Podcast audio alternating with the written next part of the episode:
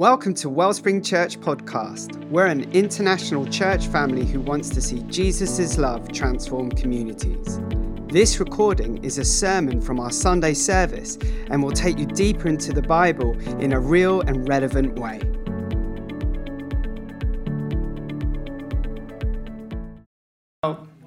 It's my privilege and pleasure, it's our privilege and pleasure to re welcome uh, Ron as he comes to share the word. And as always, I think it's just always a good practice for us to remind ourselves we're not just hearing a mere man speak, but we're hearing from God through the man. So let's pray for Ron, but let's also pray for ourselves that we would hear what we need to hear from God today. So, Heavenly Father, we thank you for Ron.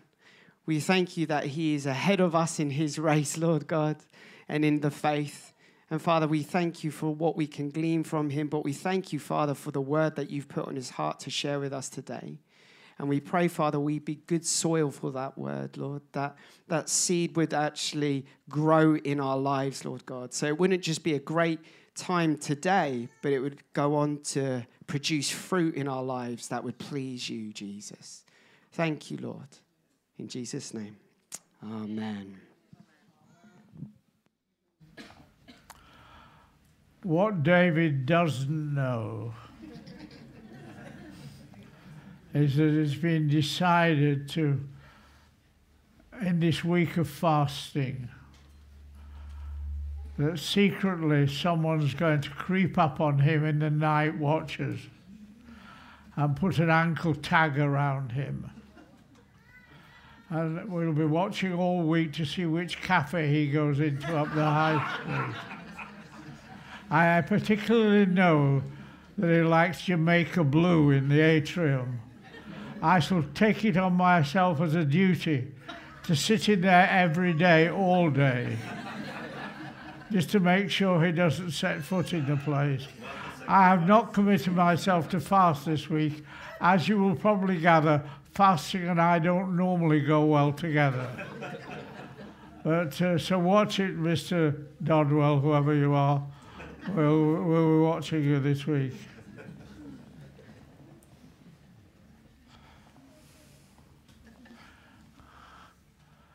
I'm going to read some scriptures to you. I'll ask you to remain seated this time because there's some discussion in the break between the versions of the scripture that we had on the board. Apparently, the, this particular version of the New International Bible that I'm reading was different from your. Now, your, that means yours is wrong, okay? Anything that's contrary to what I've got is wrong. All right? Okay? So.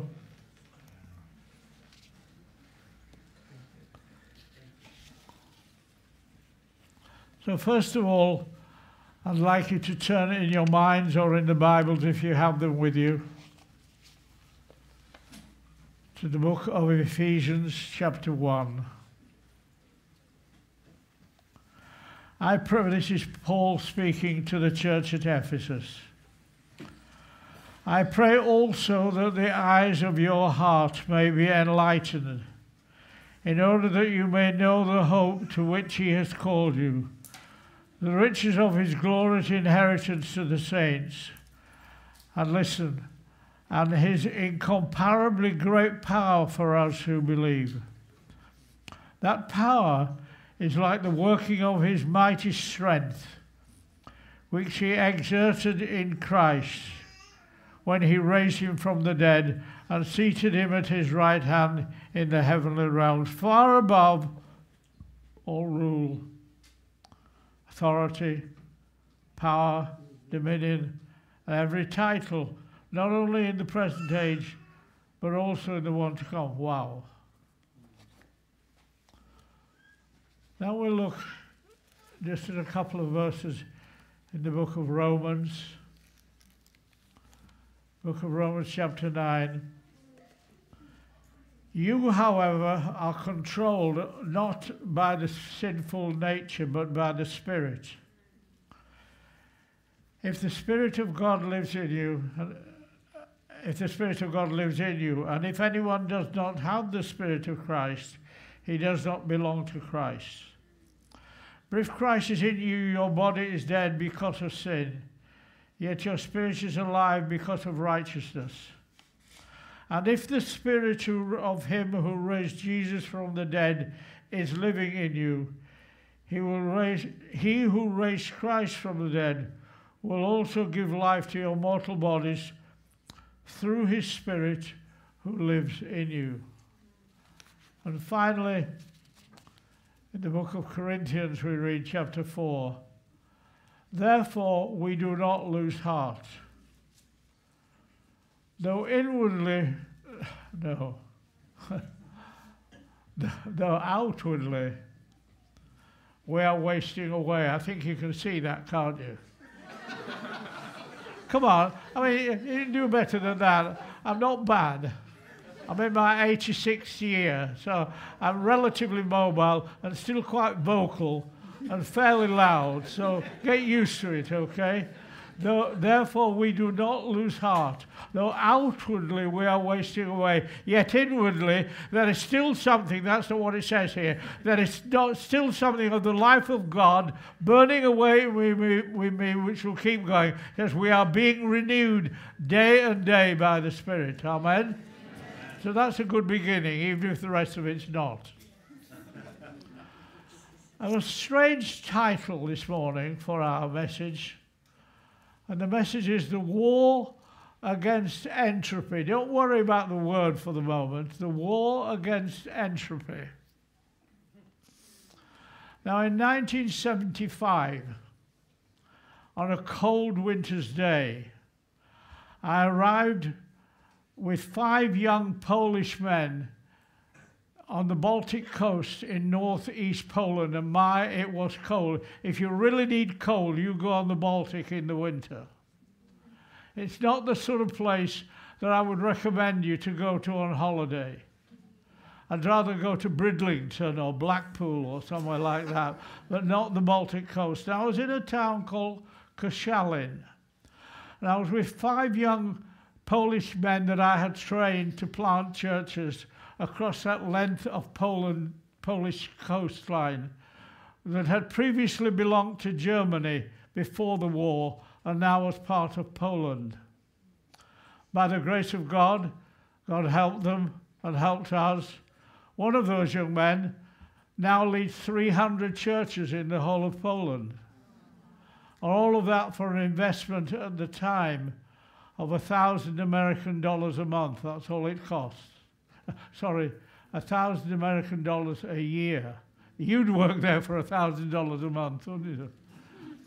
Thousand dollars a year, about fifty dollars a month. we were in a fairly nondescript hotel. A communist hotel was always rather nondescript and pretty frayed at the edges because they didn't really want you there, but were still glad of your money. And it came to breakfast time. And so I, I said to the young Polish men who were there, What can we have? And there was one thing on the menu, and they were rejoicing. They said, It's great, it's porridge. I said, It doesn't say porridge here. They said, No, it said kashanka. I said, What's kashanka? They said, Porridge. I said, Oh, thank God for porridge. I'm not a Scot, I hasten to say. I'm proudly English. Not British, English. And uh, I said, I'll have some porridge.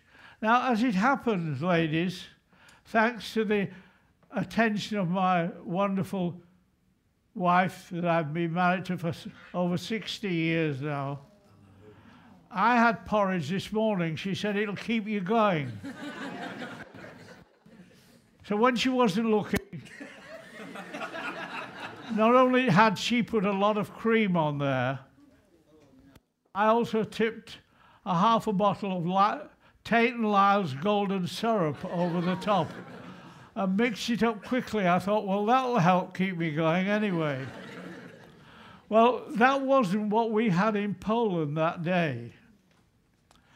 Instead, their version of porridge, kashanka, was a mixture of barley and oats that had been boiled in pig's blood.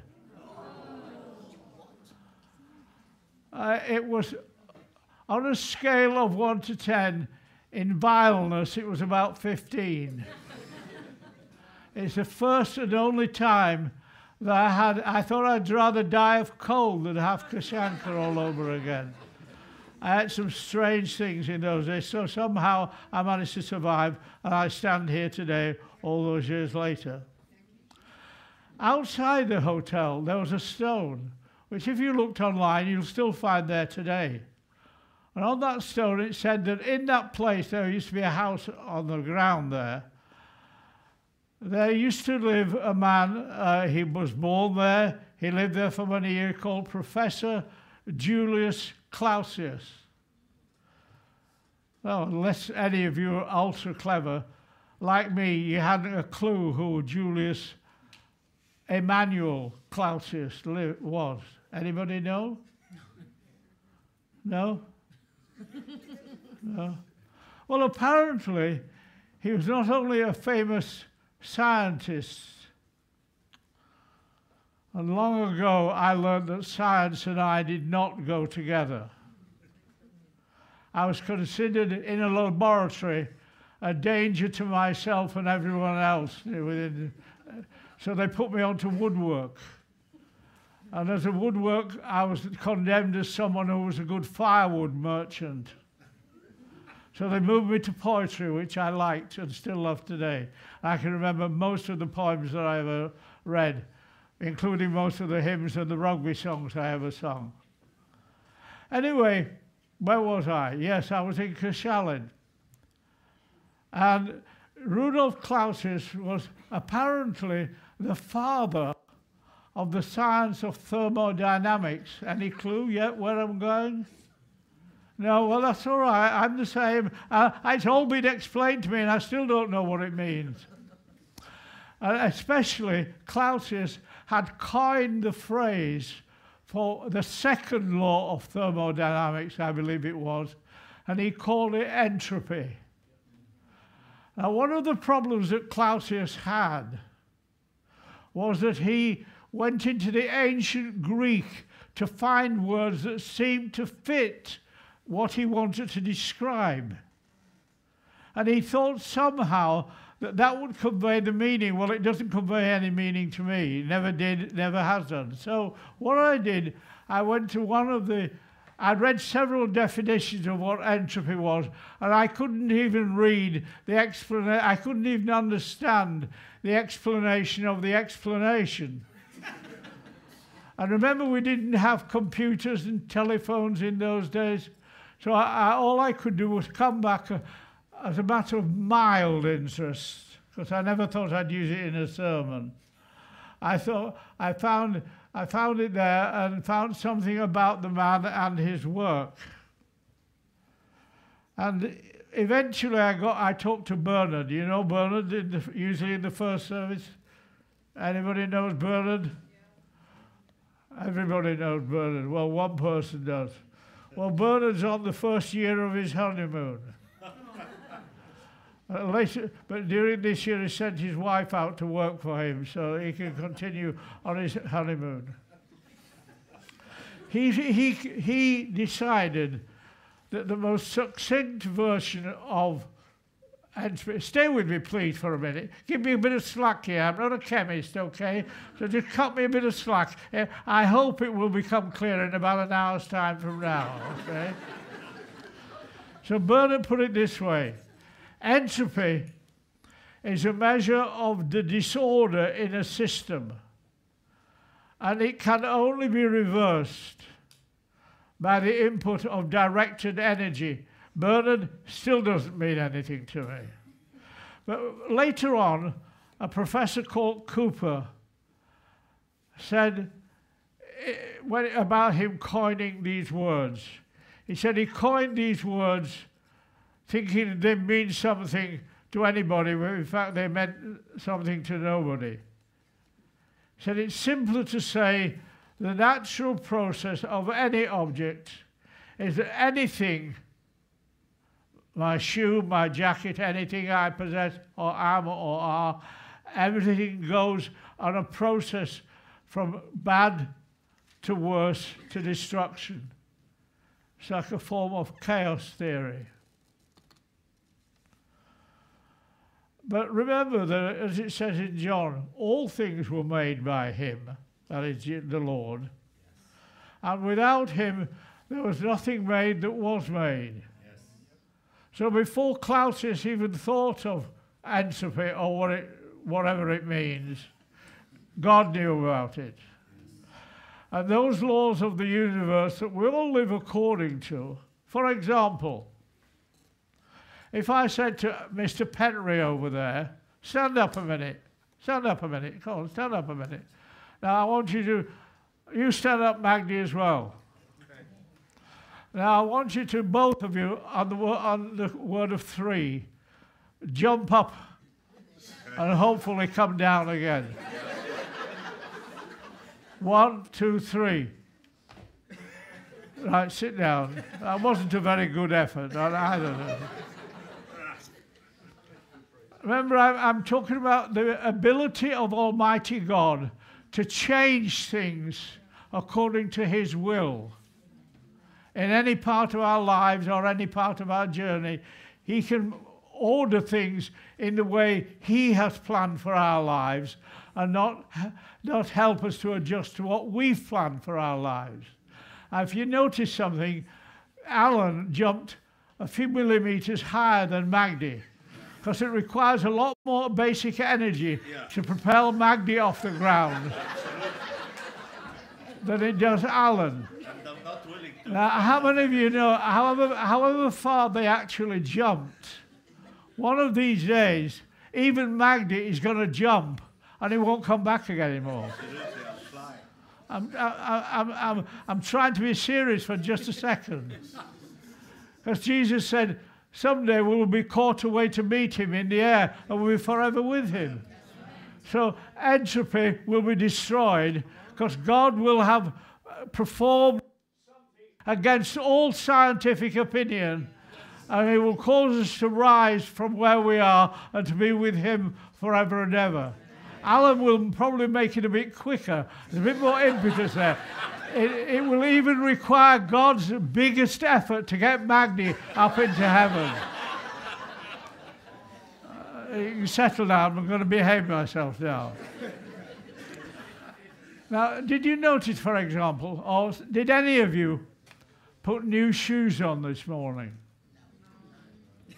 Well, anyway, let's say I, I, don't, I, don't, I don't know what I call them shoes. They're sort of, yeah, they're sort of weird. But let's say David this morning took those strange looking shoes out of their box, put them on his feet. The moment he steps out of the door, entropy kicks in.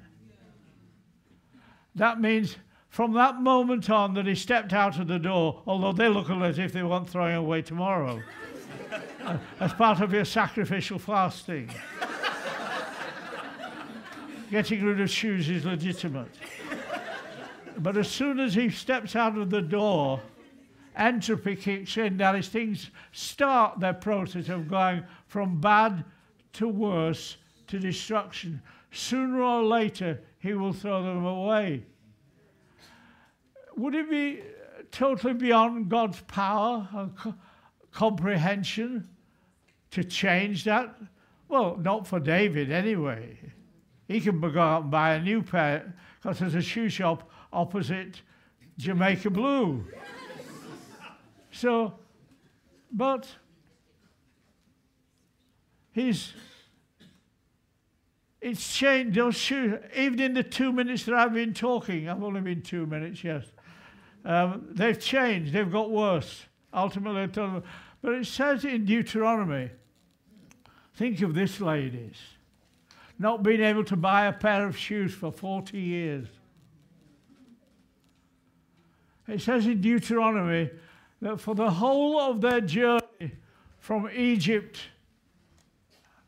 always good to get away from Egypt, uh, all of their 40 year journey from Egypt to the promised land, their shoes did not wear out.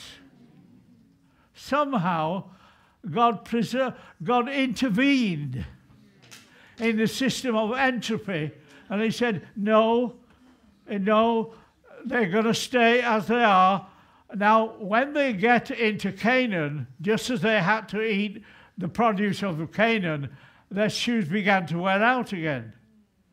Can you imagine the excitement of all the ladies in the tribes of Israel when they got into the promised land and were able to buy shoes again?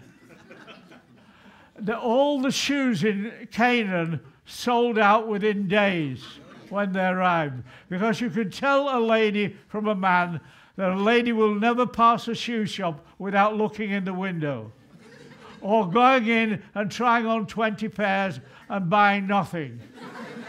Whereas I, being a male of the species, decide this morning I need or want a pair of shoes. I'll go into a shop, I'll try one pair on, say, that's it, here's my card, buy it, I'm out of here. But they decided, the children of Israel, that is, they said, we're, we're going to manage with these sandals or shoes, and our t shirts must have smelt a bit.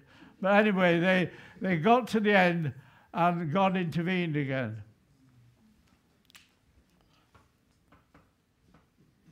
So things go from bad to worse to destruction.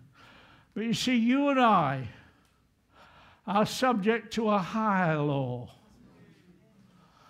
So in our life, believing in the power of God at work in our lives by His Spirit, we can justifiably believe in the almightiness of God that when things go seem to be going from bad to worse to destruction, instead God's intervention happens, and that is the divine resurrection, even of those shoes. Things look pretty bad on a Friday. The one, our Savior, who knew no sin, the Bible says was made sin for us. And he was crucified on the cross. It seemed to be getting worse on a Saturday. He was put into a tomb it was sealed with a heavy stone and a guard set around the entrance. And the disciples that were walking on that day to Emmaus said, We really haven't got any more hope. We thought it was this man that was going to rescue us from the Romans. Somehow we got it wrong. He's gone. Everything's over. So it got worse. We're on Easter morning on Sunday morning, the armies of heaven were mobilized to breathe life into that tomb. And it says in my Bible that an angel came that morning, rolled away the stone, and sat on it. I love that because for you this morning, the angel is still sitting on that stone. And the power of the Holy Spirit, as we've read this morning, because the Bible says, because he lives we will live also. Because the power of the Holy Spirit brought life into that tomb. The power that raised, the power that created the heavens and the earth, breathed his life, and Jesus rose victorious from the tomb. And so this morning, we may, you and I, maybe me before you, we may go in, but we won't, we won't be shut in. You understand what I'm saying? We will go in the tomb, but because of the victory of Christ over the law of entropy, we will go in, but we won't be shut in. One day we will rise to meet with Jesus, to be with Him forever and ever. Amen. So we will, we will. Uh, you know, sometime I'm going to preach on the angel is still sitting on the stone. And he's saying, You're not having it. I'm not going to have this stone rolled back across your grave because one day you're going to come out to meet the one who won the victory for you. And from that moment, throughout Scripture, situations, the rolling back of the Red Sea was against the law of entropy. Paul on the ship, everything was lost, and all hope of being saved taken away. That's pretty drastic. There was one man who said, I believe God, and they all made it to shore safely. God can work in a situation that you are at the moment facing, no matter how impossible. If, if things for you seem to be going this morning from bad to worse, then start believing for divine intervention.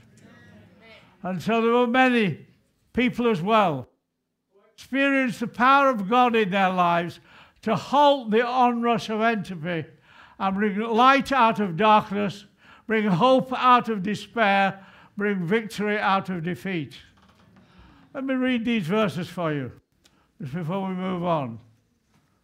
Notice I said move on, not come to the end. Whenever a preacher says I'm nearly at the end, he's not. He's telling fibs. Here's David. He's come towards the end of his life. And in the second book of Samuel, chapter 23, it says these words. These are the last words of David. In the next few verses, he begins to look back at the faithfulness of God.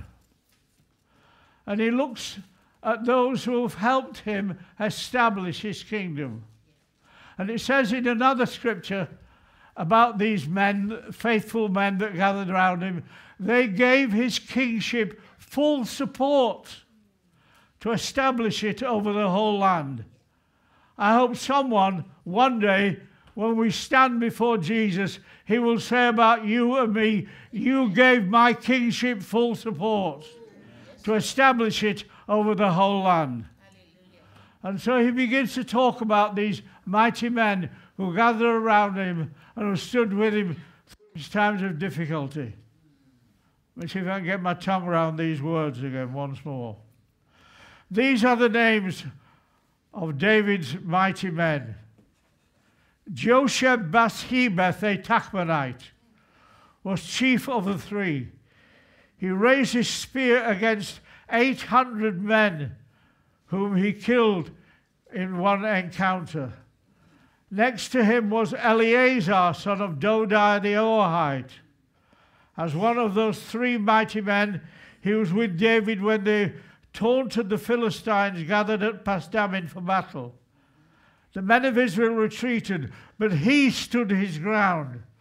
Am I speaking to anyone this morning that will say, We will stand our ground? And he was struck down the Philistines till his hand grew tired and froze to the sword.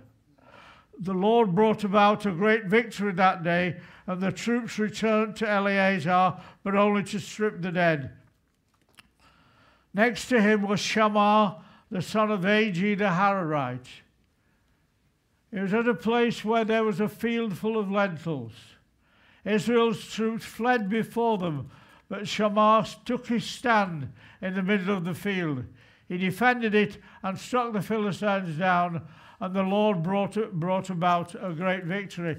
If that's not turning emphasis, turning entropy on its head, I don't know what is. So, what about these men? Look at this guy, Josheb Bashebeth, the Tachmonite. And you've got to practice a bit to say these things. Doesn't cost any more, but uh, Josheb Bashebeth, the Tachmonite, and we he raised his spear. He was out one day, probably hunting. He got separated from his friends, and he suddenly finds 800 enemy soldiers ready to attack him. And all the Bible will tell me, intriguingly, he raised his spear against 800 men that he slew at one encounter. Things were going from bad to worse. Josheb Bashebeth the Tachmonite he fought against, he fought against overwhelming odds. Everything, everyone seemed to be against him. It's the same for us sometimes. We feel we're having a bad day. Someone has said something about us. Someone's been against us. Someone has opposed us in a, a work situation or a school situation. This man fought against 800. He fought against all the odds you could possibly think of, and he won a great victory. Now I can just imagine this guy, Josheb Bashebeth, the Tachmonite. I could just, let's say that's you for a minute. You don't look like a Josheb Bashebeth, the Tachmonite, but go with me for a minute. He may have said to you, or you may have said to him, Why? How, what enabled you to stand against these overwhelming odds? Why don't you just say goodbye and run the other way? Right. He'd have looked at you and said, Hold on, Ron. My king put me there. And my king didn't tell me to retreat, he just told me to fight. So I wasn't fighting for myself. I was fighting for the honor of my King. And this morning, there may be those here that feel to be facing a situation where everything is going wrong. Things are going from bad to worse. Let me encourage you and let me try and implant some faith into your heart this morning that when things go to bad to worse, when you seem to be fighting oh, against overwhelming odds, that seem to be flooding over your spirit. Stand firm, believing God, believe for divine intervention. And then you have this second guy. Who was he? Eleazar, the son of Dodai the Ahohite. I mean, that would make you mean having a name like that, wouldn't it? Eleazar, the son of Dodai the Ahohite. Now, he wasn't fighting against overwhelming odds particularly. But it said he was fighting one day and they were taunting the Philistines, their enemies. And suddenly he and David looked around and they were the only two left because the whole of Israel had retreated.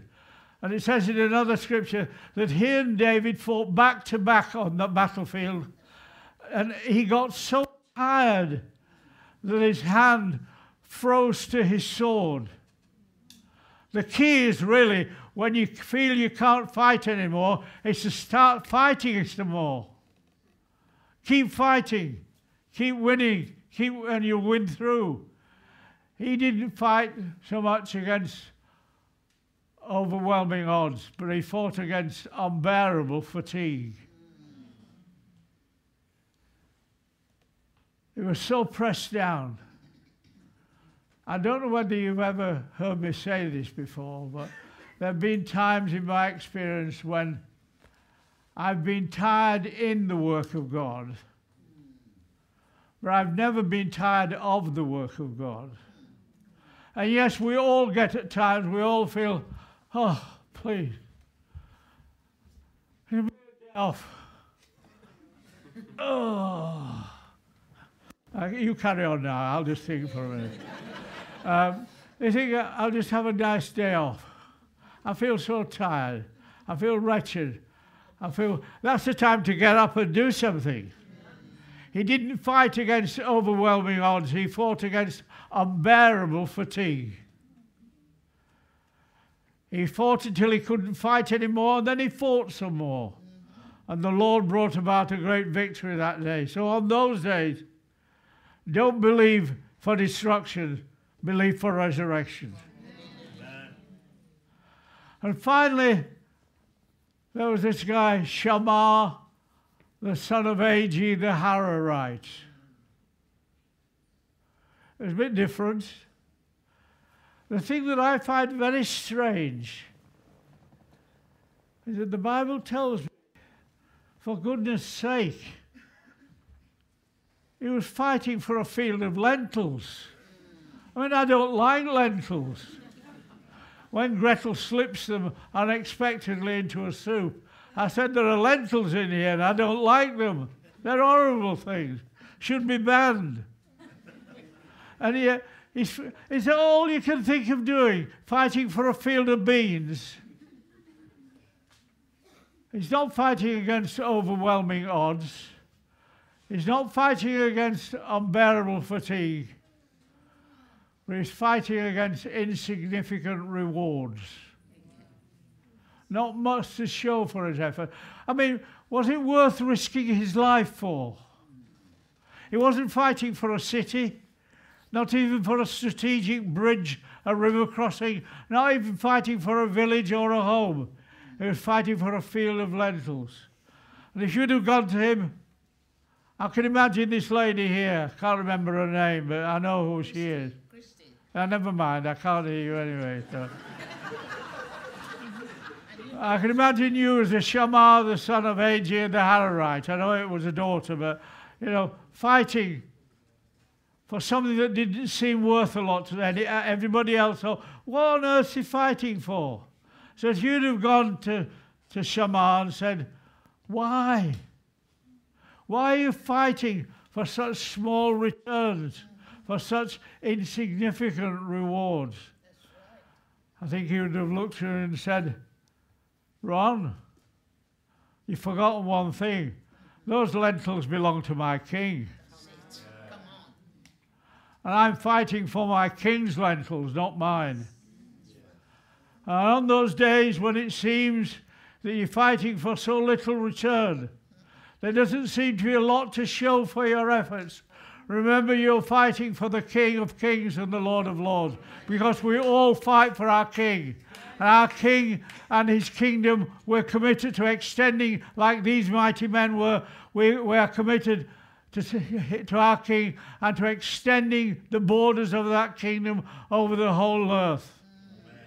Even when things are going against us, we fight and we fight and we fight again.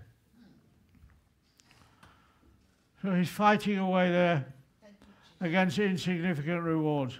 You see, the Bible says about you and me, we don't wrestle against flesh and blood. We're against all these other things, against the principalities and powers against spiritual wickedness in high places. There's a lot of that around these days. There's some important votes in the Anglican Communion this week you need to be praying about, about, about LGBTXYZC24 or whatever it is. There's some big votes taking place. Now, I know I shouldn't say it, but I've said it anyway. so um, we're fighting against all sorts of things spiritual wickedness in high places. And we all have to fight against things, against rejection, against fear, against losing friends, against falling out with neighbors, against losing a job. All these things mean something to us and they mean something to him. And we're wrestling. The Bible doesn't say you can fight if you choose to. Uh, no, it says you, we do it, we wrestle, we wrestle. We don't have an option. We keep fighting until victory has been achieved, until entropy has been defeated. And so, as I do come to the end this morning, how will you remember? I missed that, missed that, missed that one. Get to the last bit. I haven't taken any notice of it anyway.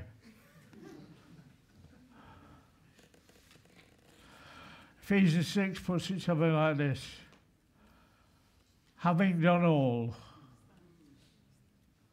stand. So, where this morning, where are you in this story on this Remembrance Sunday? Individually, corporately, where are we as a community of God's people? Maybe like Joshua Bathshebeth the Tachmonite, we feel we're facing overwhelming odds. Everything and everyone is against us. Maybe like Eleazar, the son of Dodai, the Ohohite. Let me try that one again. The Ahohites. You try it. maybe, maybe we're fighting in the face of overwhelming fatigue. I like the bit about said when it said he couldn't let, he couldn't let go of his sword. You know what your sword is the sword of the Spirit, the Word of God. Never let go of your sword. Keep, keep your sword in your hand. And you'll keep the word of God, keep the sword in your hand and the word of God in your heart, and you'll win over this enemy of entropy. When everything goes down, you'll go up, and so on and so on. So, where are you this morning? And what are we on this? What have you to remember this day by? Do we remember it because of losing men, much as we, we've done that? We've remembered them, we've, done, we've honored them. Do we remember in our own lives we're fighting against overwhelming odds? Stand your ground. Fight for the honor of your king.